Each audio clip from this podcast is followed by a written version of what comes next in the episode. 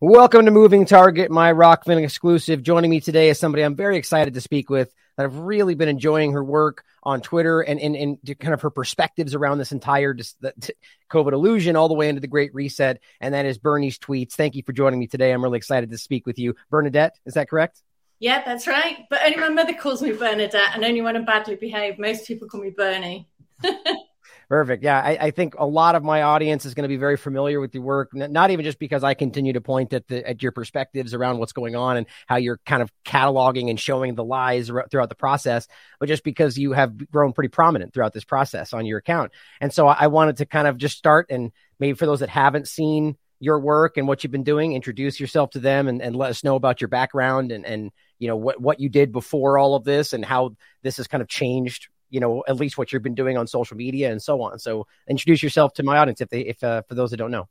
So um i'm bernie. I have an account called bernie's tweets which i didn't actually manage to gain all of those followers on my own. I had lots of support from lots of very big accounts out there.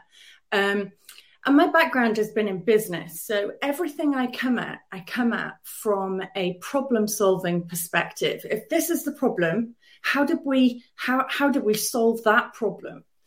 And um, right from the beginning of my career, I was aware that there was a huge amount of big corporation manipulation of government policy, often mm. that it was not to the benefit of the consumer and wasn't to the benefit of the citizen. And if and if we, I, I didn't really do much on social media at all, probably before Brexit, actually. Mm. And then I came at it from that perspective, which was we had this huge uh, argument in the UK between people who wanted to remain in what had, to me, become um, a, a, place that had stopped our own sovereignty. You know, you mm. could vote for anybody, but actually you couldn't vote on the very fundamental things because the decision had already been made by someone that you couldn't vote for. So I had a problem with that fundamentally. And at the time of Brexit in the UK, the, the division was enormous, but it was mostly between people who had ideology, but actually had no real understanding of how it would impact them and how it wouldn't impact them. Right. And if you look at somewhere like the UK, you know, 99% of all businesses here are considered small, which means they employ under 200 people. They're cleaners, they're mechanics, they're hairdressers. They don't care about the EU. They don't get anything from the EU. Right. But the noise was being made by the minority. And, and so I kind of took a very business type perspective on that. I invest in businesses. I floated a company on NASDAQ. I'm employed by private equity companies to turn companies around and grow them. And I've dealt all over the world. So if I don't have a realistic or informed business impression, then I shouldn't be doing my job. Right. Yeah, the the Brexit overlap. I mean, it's such an interesting point to make in regard to the the like discussing the World Economic Forum, the WHO, and the new pandemic accord, and kind of this removal of the the, the nation's sovereignty. That that's an earlier discussion of the same kind of thing, you know, or like the the change of that to remove it from a individual nation state to something yeah. that's more broad, and we can see that happening on a global scale right now. So it's a really interesting starting point. Um, well, well for, for most people, for most people in the UK it was the starting point because once they stripped out the EU, they actually did believe that they would get a say through their MPs on very important things like agriculture policy, right. like um, the policies of taxation. Um, and they didn't. The curtain was drawn back. And then we saw, whoa, hold on a minute there's all these other organizations that we didn't vote for either. And these right. are very powerful organizations. And, and if you look at what's happened here, specifically in the UK, we outsourced our talent. You know, 30 years ago, when we gave up to the EU, we outsourced our talent in government. And so they all went to work for big private corporations. That's where the talent is. Right.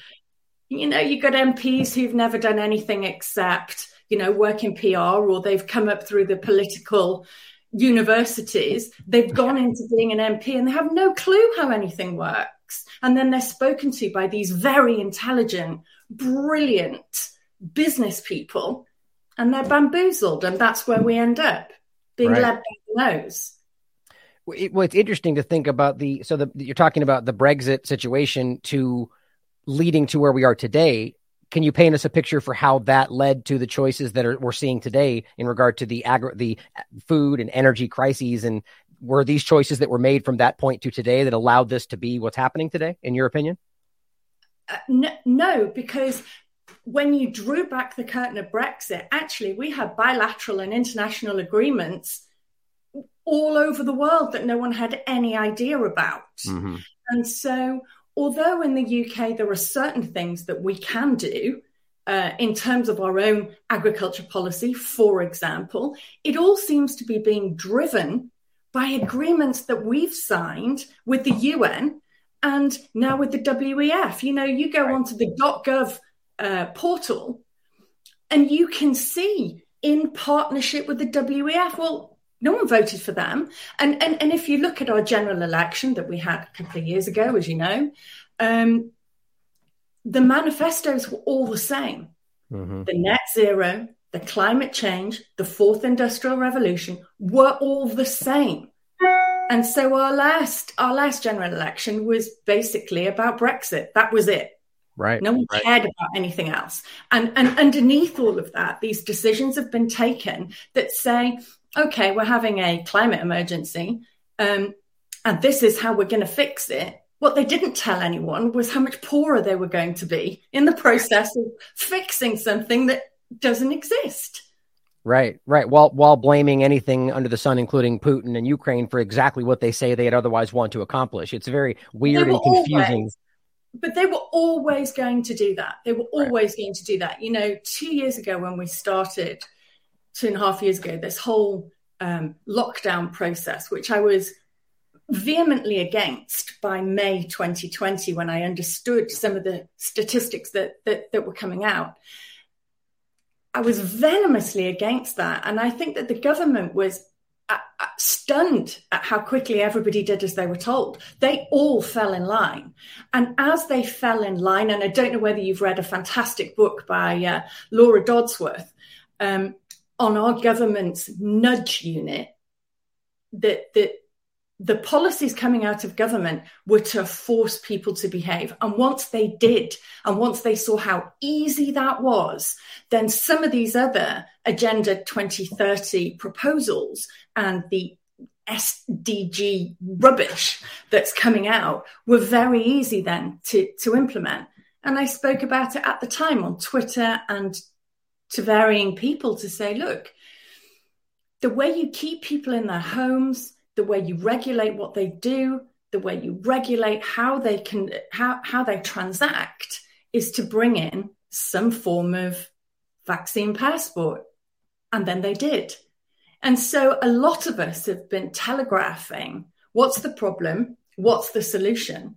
And, and we can, and we can see exactly what these organizations are bringing in which to government is brilliant, by the way, because how do you sell this to the public? How do you sell it to the public in America? It's easy. We can lower crime. We can lower your taxes. Yeah. We can get you cheaper healthcare. All you have to do is carry a digital ID. And oh, look, you'll be helping the planet. And they'll sign up in their millions. I'm muted. And none of those things are actually accurate or true, which I'm sure you've seen throughout the process that those things aren't actually, you know, becoming the reality. And well, before before we go further, I'd like let's take a step back because I want to get into all this stuff with you, the passport and all this. But going back to the beginning of of when this started for you, because you were just touching on that, you know, like the you made an interesting point there as well, like that you can see that these choices that were being made and how quickly people through fear bought into them or not choices, but rather mandates are being set down and people buying into them it opened the door in their minds to the, maybe we should drive in the big agenda today. I mean, that, that's a possible line of thought you can see there that makes sense. That that's why this seems to be continuing because maybe they thought it was the time to do it because people were willing. But so when this first started for you, in in the beginning of the COVID nineteen discussion, where were you at with your social media and what were you doing at that time, and how did this change what you began to do, if at all, if if it did, the beginning of the COVID nineteen discussion? I think that I had spoken to a, a very a very good friend of mine, and we had discussed if you were going to control the world, how would you do it? It, it? it wasn't a conspiracy theory. It was just a board and walking around a field. What would happen if this carried on? Mm-hmm. And um, for me, it was about how do you solve the problem of social care? Well, the way you solve the problem of social care is that you you you bring back intergenerational living. How do you bring back intergenerational living if everybody is going to work in the city? Well, what you do is you stop them going to work in the city. How do you do that? Well, you tell them all to stay at home and then you pay them to look after their elderly. And then you pay them to look after their children. And then you telegraph it three years from now. And now you've got towns have vibrant towns again because no one's working in the city. Mothers look after children and grandparents live with mothers and fathers. And you've got intergenerational living. You've got less travel. You've spread the wealth across the country. This is what I'm thinking they're thinking. Mm-hmm. Um, but then, of course, as it carried on, and I understood that now what they were going to do was was really try very hard to regulate business for our own good so that very large companies would control how products moved how food moved what you would eat when you would eat. Well then it all became very sinister mm. because then yes i did think it was about control. It, it was about social care and i still believe that today. Um, now you've got people in their little enclaves and they're out of the cities. The only way to control them now is via the internet and via their passports, telling them when they can move and when they can't. Now, that might not happen. Uh, we might not get there. There might be far too many people that rebel against that. But if you look at the triggers, the carbon footprint, the mm-hmm. banks buying into the personal carbon footprint, then it doesn't take a great leap of the imagination to say you can only drive on a Wednesday. Right. They've even already proposed the concept from from people directly associated with the sustainable development, excuse me, sustainable development goals in the UN about you know when they might need to do it a climate lockdown and discussing exactly that, restricting driving, stopping you from eating red meat, like very invasive, very alarming type of things.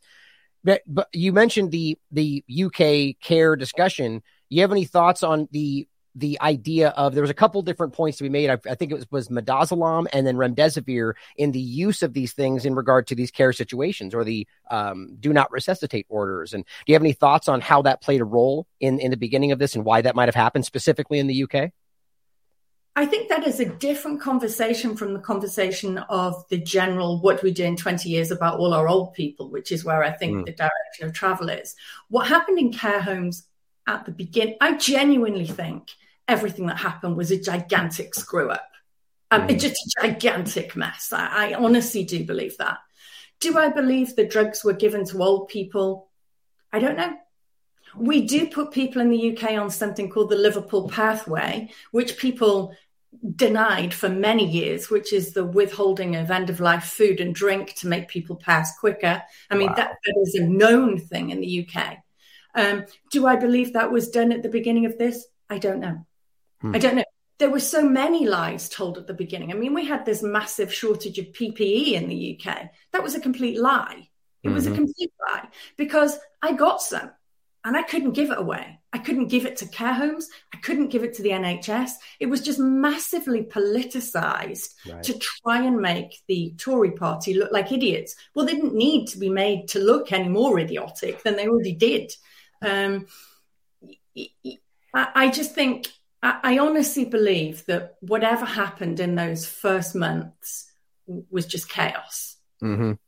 Well, and, and to your point, it, it's very, very politicized. So even it can be both, right? Whether these are people just making politicized choices in the middle of a chaotic situation. And that's, I mean, at a simple simple point to make whether we're talking respirators or whatever else that you know as this progressed there was a clear moment in there where it was obvious even from within people in these positions where they weren't sure this was the right treatment and nobody cared to look back. And still to this day still u- using these kind of things. And that shows you the politicization even if it is a chaotic situation where they're just kind of guessing the way out of a paper bag. It's it's just disheartening to see that so many people suffered and we're not even getting into like what I would argue the criminal actions were if it, it, it could, potentially could just be malfeasance, you know, to what, what you're discussing there. It's in, it's insulting, but as we saw this happen, so now we're talking about the, the beginning of, of the problem and, the lies that were coming out. And I and people like you and, and honestly, I think anybody with an objective perspective were very quickly picking up on the fact that there was something wrong right? That this wasn't adding up. There were lies being told. And so, how did this begin for you? Uh, uh were you being censored in the beginning? Was anybody pushing back on the thoughts you were having? Like, how did how did the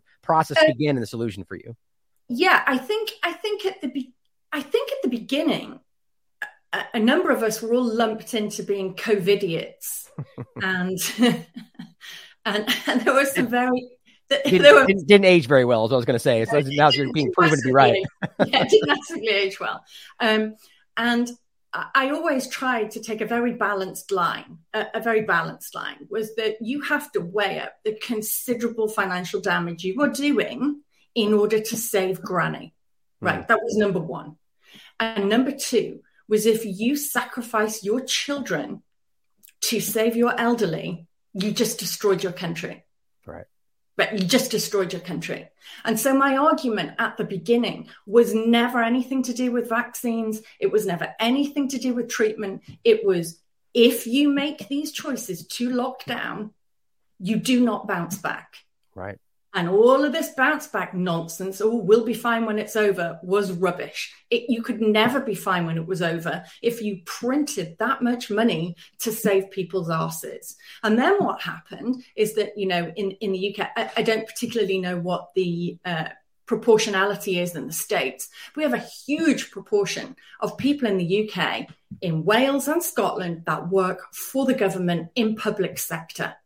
And regardless of what the government said, they were getting paid. Mm. So it was much better for them to sit at home and bake soda bread and go cycling and buy a Peloton because they were getting paid.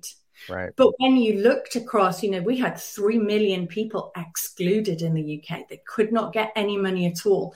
Actors, singers, anybody who'd set up a business recently got no financial um, assistance from the government at all. And nobody was on their side. So that was the position i took at the beginning was nobody is on these people's side. Right. And they cannot bounce back. You know when we gave all those bounce back loans to people well if your business has never made a profit or just enough profit to take home and and pay for food in the month how are you ever going to pay a bounce back loan? Oh you're not going to pay it back. All right so who's going to pay your loan back? Mm-hmm. so I, I was so much more about the financial implications that would have a huge knock on effect. And if you look, inflation was already ramping up in the UK at that time. Um, we printed money, we paid everybody furlough, and all they did was sit online and buy goods. Mm. We then had huge lockdowns in China that put up the price of freight. Once your freight price goes up, your landed cost for consumer goods goes up. Mm-hmm. Um, and we also started seeing, thanks Biden, that was a brilliant policy. Let's pay people more to sit at home than we do to go and chop trees. So then packaging increased in price. So inflation was nothing to do with the war in Ukraine. Inflation right. was directly a result of worldwide lockdown. That that is the case. So you feel I mean it's just point blank, you feel that these were engineered actions that were meant to lead to what we had today, or that this was just malfeasance that ended up leading to the situation we see today? I, I think it was a little bit of both. Mm-hmm. I think governments were led by people with ulterior motives, so by the opportunists. Yes. So, yes, first yes. of all, you have the political opportunists. Well, you're just doing a rubbish job. We'd lock down harder. And then you had the scientific opportunists and the pharma opportunists. And if you look at our government advisors, I mean, one of them is a member of the Communist Party. Mm. I'm not joking. So scientists are used to working under laboratory conditions and their bacteria does as it's told. Right? Humans don't do that. So why you would ever ask for the advice of scientists on how to run your country is utterly beyond me. And then you have the business opportunists. So you have the tech giants and you have the NGOs. And I think they, I, I believe, I, I know there are theories out there that say it was the beginning and they can trace everything back to everything ever written by Klaus Schwab. But, you know, I've read his book. Mm. It's a little bit like an A level student, you know, it's kind of a bit university rubbish. Mm. Um, Uh, so no, I, I, I don't. I, I, don't think the start of COVID was the start of Agenda 30. What I hmm. think was that it was taken advantage of. There was by opportunists in, in all of those areas pharma, tech, NGOs, climate evangelists. It was great. If you can control the people like that for that, then you can continue and you can, like I said, any government is going to buy into, we can help you uh, uh, uh pull in more tax revenue. Oh, that's a tick for a government, isn't it? Mm-hmm. We can lower crime. That's a selling point at your next general election. And, and, and they've jumped onto all of this, all of this stuff. And, and we're just easily rounded up. Yeah. No, I, I, agree, and I think I, I, I always pose that we should at least be open to the possibility, which I'm sure you are, that it could have been manufactured. But I think you're right. Nobody knows for sure at this point. And the obvious reality, as they've openly said throughout the hist- throughout history, is never let a good crisis go to waste. Right, and the idea that That's if this happened, right, right, and if this is something that was there, or whether there's the possibility that this was a you know, a, a, construct of something that might have been less severe that was used and bolstered with flu and pneumonia and fake PCR. To, you know, there's a lot of ways you could look at this, but either way, you can see that it was taken advantage of or used to drive into the situation we have now. So before yeah. we go into the part that I think I'm really interested in is, you know, where do you see the vaccine playing a role in the midst of all of this? Like, so how did that led to where we are today? And what are your thoughts on that and how it's going forward? Just a kind of a quick discussion about the the risks and what you see so this is a tricky this is a tricky area for me and it's mm-hmm. one i don't tend to often get into because again i think it's a little bit of everything mm-hmm. i think mm-hmm. they did think they had the holy grail and then i think they oversold that i think pharma mm-hmm. oversold that but then why did the government make a decision to take it from the vulnerable all the way down well i think part of me says well if everybody has had it, if ever, if you got 100% of people to take the vaccine, then anything that happens can't be apportioned to the vaccine. If you only have a particular group who takes a vaccine, then they become a control group, don't they? Mm. And if all of those people break out in, I don't know, purple spots, then the common denominator is the vaccine. Right. So I think by this, by the time they got to the over 50s, and they might have been seeing some troubling signs. Well, now they had to carry on. They had to carry on. And the only way to carry on was to enforce those passports because by then they knew, they knew that you could get it again. It didn't stop transmission. And so what was the point of it? Right. And, and I'm sure you've seen the Israeli leak. Uh, Steve Steve Kirsch put out a, a report about this. About th- they're they are on the record, even on a video, caught discussing how they need to hide the information because they want to avoid lawsuits, right? So the, again, whether or not it was a plan to be to be like that or not, and I have my audience knows my thoughts about the just possibilities there, but we can see that it led to where we are now, and that's the interesting part. And I'm glad you said that is that they just doubled, tripled down. Now, yes. I guess my question would be: Do you think that was entirely about the need?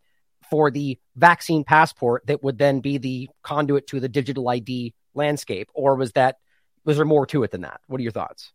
I think it depends who was doing the pushing. Mm-hmm. So I think for the government's legal advisors, it was, ooh, you'd probably be better not to have some lawsuits. And if everyone was in the same boat, that might be easier. Mm-hmm. And then I think for the tech people, ooh, it would be really, really much easier to keep track of everybody if you had these vaccine passports. And then I think there were very stupid people who actually thought that would work. And you have all of these people in government. And if you look at the MPs who voted for that, it's staggering. It is staggering how few MPs would go against clear evidence that it would not stop the spread of COVID. Even at the point where Omicron had come in, at the point where we knew it was milder, they doubled down on the vaccine passport. So, do I think there was interference from elsewhere? Yes. But do I think it had anything to do with COVID? No. I think mm-hmm. it was mm-hmm. just we've started, so we'll finish. And oh, look what we can bring in on, on the back of it. I mean, look, if you look at Tony Blair, he's been trying to push a digital ID on the UK right. for years. In 2015, he was blobbing on about it and nobody was interested. Mm-hmm. Now, oh, look how many signed up. How many people took that vaccine passport in the EU alone? 70 million in a four month period. Hmm. 70 million people in a four month period tracked, traced their number plates, their nationality, and their vaccine status. I mean, that's unbelievable. It is. So, and, and I believe, I believe it was those three things opportunity, follow the money legally, and stupidity. Yeah, yeah, absolutely. And and then you can see as you the point you made there that I hope people everyone should be aware of is that there was a very clear point early on that the va- the the entire premise for why the passport was even there didn't make sense anymore. Yeah. If it didn't stop transmission, if there you know at, at, the end of the day this was simply cataloging who was doing what and when and had no actual effect on the way that they were selling it. So to me it becomes hard not to see that there was a, at least an ulterior motive like just being objective as possible. And so that then opens the door to all the things that you are really, and, and, that's one of the things I really am loving about your work lately is just this obvious what, and it's a combination, by the way. And this is what I hope people will check out for your account is going back and finding old videos and old documents and things that they've said before and yeah. aligning it with their narrative today and what they're pushing. So this very clearly goes into the idea of a digital ID and how long this has been a push. So what are your thoughts on just the digital ID and and why you see that being a thing that they want. Why would they want us to have digital IDs in your perspective? I think it's key. It's key to everything. And if you read back uh, and, and you go back far, you go back the last 10, 15 years, they these people, these NGOs in particular, um, and these government advisory bodies, they want to make life easy for the governments. And the technology wasn't there to do that previously. It is now. So you get all these warm and fluffy statements about every citizen of the planet deserves the right to be born with an identity. Why? Why? Why does a Peruvian horse trainer need a digital ID so that he can deal in euros one day if he travels to Italy? He doesn't. This is for cataloging purposes. It's for data. If you look at the fourth industrial revolution, you are the data. And you know, people are stunned. They talk about the cloud. I'm like, it's not one of those fluffy things up there. Yeah, it's millions of feet of tin can in the middle of the Nevada desert where they have millions of servers. And currently, I know they track your information, but it's all done in silos. Nothing is centralized. I think you're muted.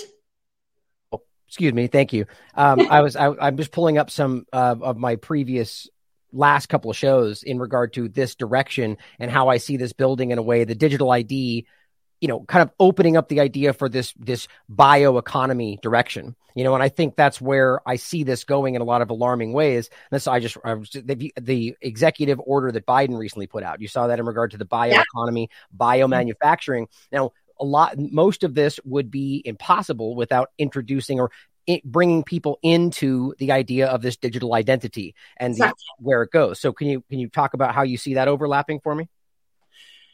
Nothing can happen without digital ID. Absolutely nothing. Because it will form the basis of what you are allowed to buy, what you are allowed to, where you're allowed to travel, and what you're allowed to do. All sorts of.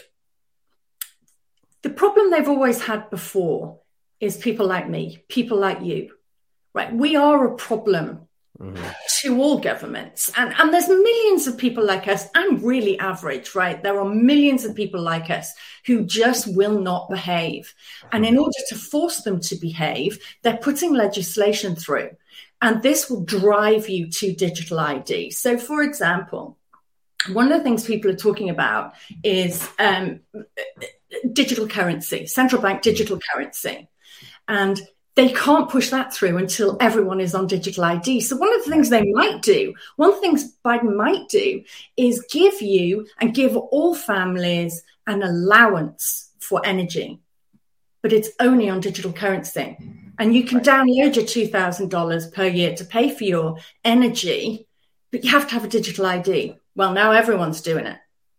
Right. So, uh, uh although I know that lots of people think that the whole energy crisis is completely manufactured in order to push us there. I don't mm. think that's entirely the case because markets will always run on short supply and, and hmm. over supply. And, you know, I digress a moment, but if you go and tell your supplier, look, we hate your product, it sucks, and we're not buying it in 10 years, is your supplier going to give you a better price? Or is your supplier going to say, oh, it's in short supply now, your price has gone up? Because that's the way I do my negotiations, right? Right. so, so I think that all the legislation coming out, you know, we have the online harms bill, we have the police and crime bill in the UK that says you can be arrested for thinking about a crime.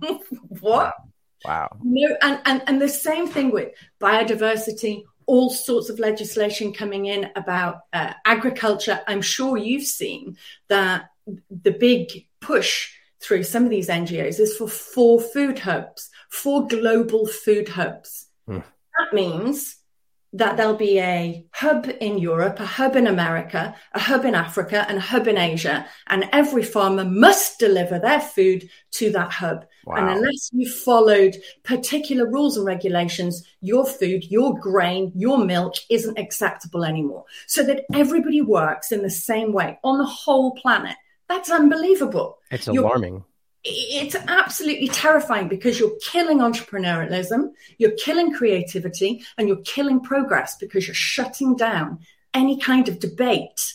Yeah. Well, there's a few ways to look at it too. Is you have you have the you have the impact it's going to have on the on the the businesses, the farms, the, and the industry, but you also have the alarming control over the food supply and how that forces in their already failed attempts of genetically modified organisms in food and all these different aspects that they've already failed on. And this is which literally makes no sense. Right. Which literally makes no sense at all. Because if your beef burger comes from a side of cow, I'm telling you that took a lot less raw material and energy to manufacture than some kind of veg cricket protein burger mm. that's been through 162 different processes. Right, right. Well, and this is that this is where I see the overlap right there of the bio direction is that if you know they're driving people in, and to your point, by the way, that was what you she was mentioning about the online safety bill and all these different things are driving you to the digital ID from different angles. Is that they drive you into a position where everybody's forced onto this, and then through that, your only way, like you're saying, accessible. You you know they're doling out digital currencies to be able to use through that. It drives you into using a specific direction, and this will be the genetically modified foods, the genetic engineered medicines and whatever else right? So you see and and that will eventually lead in my opinion to the idea of your personal biomaterial and how that's going to be used to better the human species. And you know you can see this very obvious painted direction and it all begins with getting everybody on that same digital id that's platform. Right. that that that is completely right. And and you know look I understand that progress will happen, and I have no problem with human progress at all. Mm-hmm. But if you take away someone's right to anonymity, if you take away their right to live off the grid in whatever way they choose to do, that is a fundamental problem to me. And like I was talking about those tin sheds, that cloud, that cloud is not a fluffy thing. It's a massively dangerous thing because once they piece together all the parts of your life and your DNA, hmm. and then they modify those people who are good because the big division now, of course, that's coming out of behavioral units, certainly within the UK government, is that people are no longer left or right. Now they're good or extremists. We're right back in eugenics territory now. Now we completely are because now if I am um, if, if I do not agree with the government on a whole range of issues, I'm a bad person. Mm. If I say I don't want my energy prices to go up to fund a war in Ukraine because I haven't seen a balance sheet yet and they've had 60 billion and you know I'm just saying where did they spend that? Right. I'm a bad person and, and and that is and that's the road we're going down and that's what started in covid you were a bad person if you didn't lock down and not even just bad but dangerous this yeah. the point you've made before is that you know you are not just killing grandma but you're you're threatening the lives of people around you or spreading yes. information that's that could drive people to take negative action like the very it's as if this you know fire in a theater narrative on everything everywhere all the time. Like you can't even say anything that they deem potentially dangerous because now you're acting in violence. It's yes. it's counterintuitive. It doesn't make sense. Yes. and and I was, you know, I've had a number of suspensions on Twitter, including the Great Death on uh, October the 31st last year, when I, I was resurrected by uh, a lot of very good friends who, who, who pushed for that to happen. But I hadn't actually said anything bad. Mm. What I'd said was, if you cannot, if you can still get it, and you can still pass it on, then why are the unvaccinated a threat to you? They're not. Exactly and they, they they are desperate not to even address that point. I mean, we're now 50 narratives past that. Right now we're they're jumping over into some new injection and new discussion and suddenly the middle booster part of it no longer matters. It's only two and then the new thing it's just it's it, they're it's they're yeah. drowning in this narrative you know? and the booster you know i'm i'm not a doctor. I don't profess to be a doctor. And i and i never talk about about the vaccine as per se. I don't have those statistics. I, am not particularly clear on, on what that evidence is. But I tell you what, if you've just introduced a booster for the original virus that is no longer here, and you've only tested it on eight mice, I'm not falling over myself to support your data on this, and I never will. But I think it should be a personal choice. If you want to get it, blow your hair back. I don't care. Yes. Just don't tell me what I should do. Exactly, and that is where I I die on that hill in every discussion. Is it like this there was an early part of this where people were saying we should stop people from taking these. We shouldn't be allowed to wear a mask. And I said, well, no, no. Now you're doing exactly what they're doing in reverse. Yeah. They always have to have a choice. You can go put arsenic in your body if you want to. It's your body, right? But it, it has to be your choice, and you can't force it on the people. You know. So I'm glad you said that because that it be, that's almost like an intentional counter narrative to get people to do the same thing, where we just want to control your life and make decisions for you, and that can't be allowed. No, I, I completely agree with that. but, but that's happening in every single part of of the UK and Europe right now. You know, we have this 600 pound guy who's lying in a hospital bed and he's threatening to sue the doctors because they're giving him a diet. I'm like, don't give him a diet. It's his choice. I don't care. Right. He wants to eat himself to death. I don't care. And that's what we've done is that the government has been able to infantilize yes. the entire of their citizenship. And now instead of people thinking, you know, it's that old statement, isn't it? Don't ask what your government can do for you, ask what you can do for your country. That's the speech. Mm-hmm. And uh, it, it's that way now. Everybody wants to know what will the government do for me? What will my country do for me? Well, uh, let me help you. I don't think you're entitled to anything. You are entitled to nothing. And when you call it an entitlement, you know, I'm in, entitled to tax rebates or I'm entitled to government support and help. No, you're not. No, you're not. Yeah, you're you're entitled to self responsibility. You're entitled to make your That's own choices right. and yeah, and care. And you know, but there, I would argue that there are some things that are are in, you know, like for instance, we could talk from a U.S. perspective and inherent rights and so on. And these are just like broad ideas that we have the right to free speech and so on. But when it comes down to these these ideas, like you have a right to certain political aspects. Like I agree with you. I think this has been an effort to create the situation where it opens the door to them sticking their fingers in this situation and then deciding for you you know, like the Roe versus Wade conversation, as much as it's super politic, politicized and and important, is exactly used in that way. You know, so it, it opens up the door to where they are arguing that they have a right over these things. And even if it's not very fully defined, the government abuses these situations in any country we're talking about to take more control over your life. And I think yes, history yes. has shown us that over and over and it is happening in, in, in everything in every country in a very extreme way and if you look at little businesses so for example if you're a little seamstress business and you're working in china let's say um, what other countries are doing now to stop their imports from china which i understand i get it i get it is they're putting these sdg Mm. restrictions and regulations on tiny businesses. So I can't go to a car mechanic in Denver and ask him what his SDGs are. He'll be like, I just change tires and fix engines. Oh, well, you can't do that. I want to know what your carbon footprint is. You know, the EU have, are actually about to put legislation through that is the raw materials legislation. Hmm. So I think what's happened is they've obviously seen a little bit of this, uh, a little bit of this backlash against cobalt and lithium, mm. and now, uh, bless her, Ursula's come out and said, "Oh no, no, no, no, no! We're going to have massive legislation now, and there will be rules in place about raw material." She stood there wearing a cotton suit, let me help you, Ursula. There is no single source for cotton. And right now, today, 99% of cotton, even the fair trade stuff, has been picked by children. Hmm. Yeah, so percent of the world's cotton comes from Uzbekistan, Pakistan, and India, and they trade those babies and they start them picking at four years old. So what are you going to do, Ursula? Ban cotton? Right, exactly, and which would be impossible, right? But but the, the interesting part, and this, I think I actually saw this on your account first, was the idea of whether we're talking lithium or cobalt. And that's the reference you're making is that you can show examples of these places around the world where children are working, you know, 15 hours a day mining with their hands out of these pits, and and that's going to be a sustainable food. Like they could argue that they might revolutionize that process, but why wouldn't that be where you start if it really matters about helping people? You know, it's it's all uh, a manipulation. The problem with that, the problem with that is it goes back to the WHO and their and the UN and the In their sustainable goal package that there will be no poverty. Well, how do you fix that?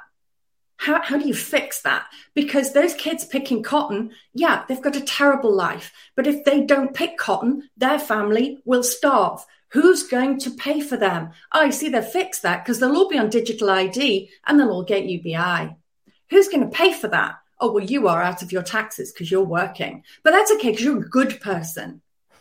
See, this kind of socialist endeavor, which is like a bastardized version of capitalism, they call it stakeholder capitalism. Right. We've all got our part to play. It's socialism and it doesn't work. Mm. I, I, I personally think any government that can become centralized like this is a problem from whatever direction. But yeah, exactly. I agree. I mean, that does seem to be exactly what this is. But here's an interesting point you, as you just made the idea that there talking about removing poverty. And you might have seen this clip. And this is from, I think, 2020, 2021, where you have a member of the WHO speaking about not locking down quarantining in the way that they're already saying they're going to do next, whether for lock for climate change or which I want to get into next or anything else. And yet there, here they are, the WHO saying there's one thing these do more than anything, which is make poor people a hell of a lot poorer. And yet, this is what they're pushing still to this day. So you can even see the counter, the contradiction of what they say they want to do with what they say it'll accomplish right on the surface. Let me play this clip and then you can give me your comments on it. I want to say it again. Uh, we in the World Health Organization do not advocate lockdowns as a primary means of control of this virus. The only time we believe a lockdown is justified is to buy you time to reorganize, regroup, rebalance your resources, protect your health workers who are exhausted. But by and large, we'd rather not do it. Just look at what's happened to the tourism industry, for example, in the Caribbean or in the Pacific, because people aren't taking their holidays. Looks what's happened to smallholder farmers all over the world because their markets have got dented. Look what's happening to poverty levels. It seems that we may well have a doubling of world poverty by next year we may well have at least a doubling of child malnutrition because children are not getting meals at school and their parents in poor families are not able to afford it. This is a terrible, ghastly global uh, catastrophe, actually. And so we really do appeal to all world leaders stop using lockdown as your primary control method, develop better systems for doing it, work together and learn from each other. Mm. But remember, lockdowns just have one consequence that you must never, ever uh, belittle, and that is making poor people an awful lot poorer. Pretty interesting. And he called. Go ahead. Completely correct. Yeah. Everything he said is exactly what has happened. But I think quite quickly, I, I, I don't even know who started it or when it happened, but suddenly the involvement of the UN, the WEF changed that very quickly. Mm-hmm. And, and, like I said to you before, uh, uh, scientists work in a controlled, operated lab. And that's what they wanted a controlled country because you can see how they would think that would work. They just didn't take anything else into account at all because the scientists are two dimensional. This is the fact, this is the result. Mm-hmm. That's work. Um, and it has been an absolute catastrophe, an absolute yeah. disaster. And and what he to be clear for those that on the podcast are watching is that he's talking about the lockdowns, not yes. the COVID nineteen situation. That the lockdowns have been a catastrophe, which they're even still in ways pushing back on, despite all of the peer reviewed science and the observational reality of children, loss of, I mean, every possible thing you could imagine, mental health problems, drug addiction. I mean, it that is the real issue right there. And a lot of these things are then being called something else, but that's a different discussion unless you want to comment on it. But I think that that's. But they but they have a problem, don't they? They have a problem twofold. They have a problem legally. Mm. How many lawsuits will they get from those businesses who had to close down and went bankrupt? Those people with mental health issues. That's the first thing. And the second is that those evangelists who pushed those lockdowns so hard will never admit they were wrong because right. they, they were so bad, you know, that they said terrible things to people, like they were killers, like you're killing granny, like, you know, refusenik, you shouldn't even be allowed out of your house. I mean, these people really were badly behaved and uh, they're never going to admit they were wrong, not ever. I agree. And, and this brings, I was just referencing this before, um, and this is the group that works directly with the UN and sustainable goals. Uh, yeah. And this is the discussion of avoiding a climate lockdown. And they talk about, you know, banning red meat stopping driving and so on you know? So even in the face that i mean remember the whole discussion in the beginning of not challenging the who guidelines? And it's funny how that just went out the window the moment that they want to challenge what the who is saying. Yeah. but you can see this overlap. And and so let's let's kind of finish the discussion today with talking about where this is obviously going in regard to the carbon tax and and the great reset direction and how we just came from the digital id the vaccine passport overlap that are clearly being driven in for at least in part I would say dishonest reasons to say it very kindly, and how it drives into this climate change discussion. And so, you know, where do you see this going? You know, go ahead, give me your thoughts on that. I think this is a very tricky thing because I think it's the same three types of groups all over again, and they all stand to gain financially. So mm-hmm. you've got climate science. Look, three years ago, you couldn't have got any kind of funding to look into tortoises. Do you know, that'd be a bit tricky. If you now put how climate change is affecting the sex life of, of a tortoise, you can probably get yourself like 10, 15 million, right? What a great, great point. and you don't have to have any results at the end of it. Right. Right. They don't need anything. You, it's just research. So there are those scientific bodies that massively stand to gain from the huge amount of money put to one side for climate change research. And if you look at that, I think in the EU it was 600 million euros. Well, that's okay. Have a piece of that. Then you've got the tech firms. Yet again, they make money from this because they can mm. tie it into digital footprint. They can a digital ID. They can tie it into carbon footprint. They can tie it into citizens' behavior. So they make money out of it. Um, and then you've got your NGOs. Again, those huge corporations, they say they're not for profit, but of course they are. Mm-hmm. Um, and they're greenwashing. It's good for them. It's just about money and control. I really believe that. I really do. Because you can't talk to me about net zero it does not work, not unless you live in a cave. Right. Doesn't work. And, and, and this is you were right. You were right. You said if the future is cobalt and lithium, why haven't you fixed the supply chain first? Right, right. Because they don't yeah. care about that. Yeah. And, you know, and I, I think that it's it's very clear that these oh, and by the way, I was going to say that that it's important to point out, and I'm sure you agree that the what they're doing is not sustainable. It's not green. Like they're they're using these terms to drive in the idea and sell people on those ideas, and in a way, making people turn and sour against the very idea of sustainability. And that's that I argue is even part of this manipulation. But at the end of the day, we need to make sure we don't then re- think that sustainability is bad. They're using that as a vehicle to manipulate, in my opinion. Absolutely. Well, absolutely, because you've probably seen some of my tweets. Yes. We don't have a climate emergency, we have an environmental emergency. So, if right, we right, have right. an environmental emergency, why are plastics set to grow?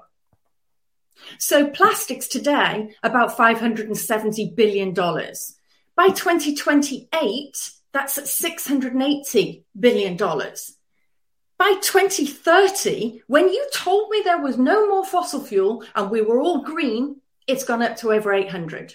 Hmm. So if we're still producing plastic for all our stuff, You know, h- how is that green? And the other point on this is about GDP, which I think is really important and people aren't thinking about. Every single government has to increase its GDP every year to pay its debt, right? Mm-hmm. It is very simple. Now, money is not a law of physics. This is a man made construct. This is what we have done to ourselves. And the way to drive growth is through buying stuff. It's consumerism. Yep. So if you want to save the environment and save the climate, you can't buy as much stuff, which means your country's GDP will go down, which means they can't pay their debt, which means you get poorer. And nobody has told you that. Right.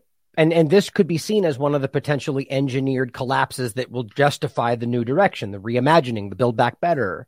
Right. Yes. that's how I see it. And I don't I'm not saying that's a guarantee or I can prove that, but we have to see it's it's very hard to miss how weirdly simultaneous all of these collapses and destructions are from like mo- sectors that aren't even necessarily overlapped, and yes, yet they're simultaneously being destroyed right now. It's it's very easy to see. I, I, understand that. I understand that, and I I think that since we fell for it so quickly and we were so easy to control, they have accelerated a program that they couldn't conclude by 2021, right? They gave it till 2030.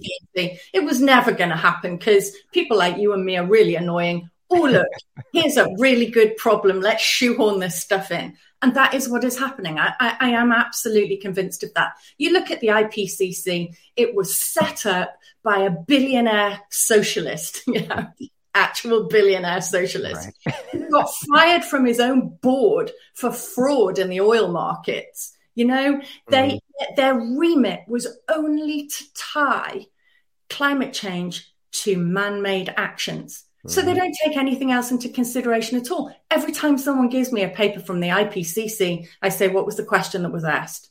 Mm-hmm. You give me the question before you give me the paper that it was written about.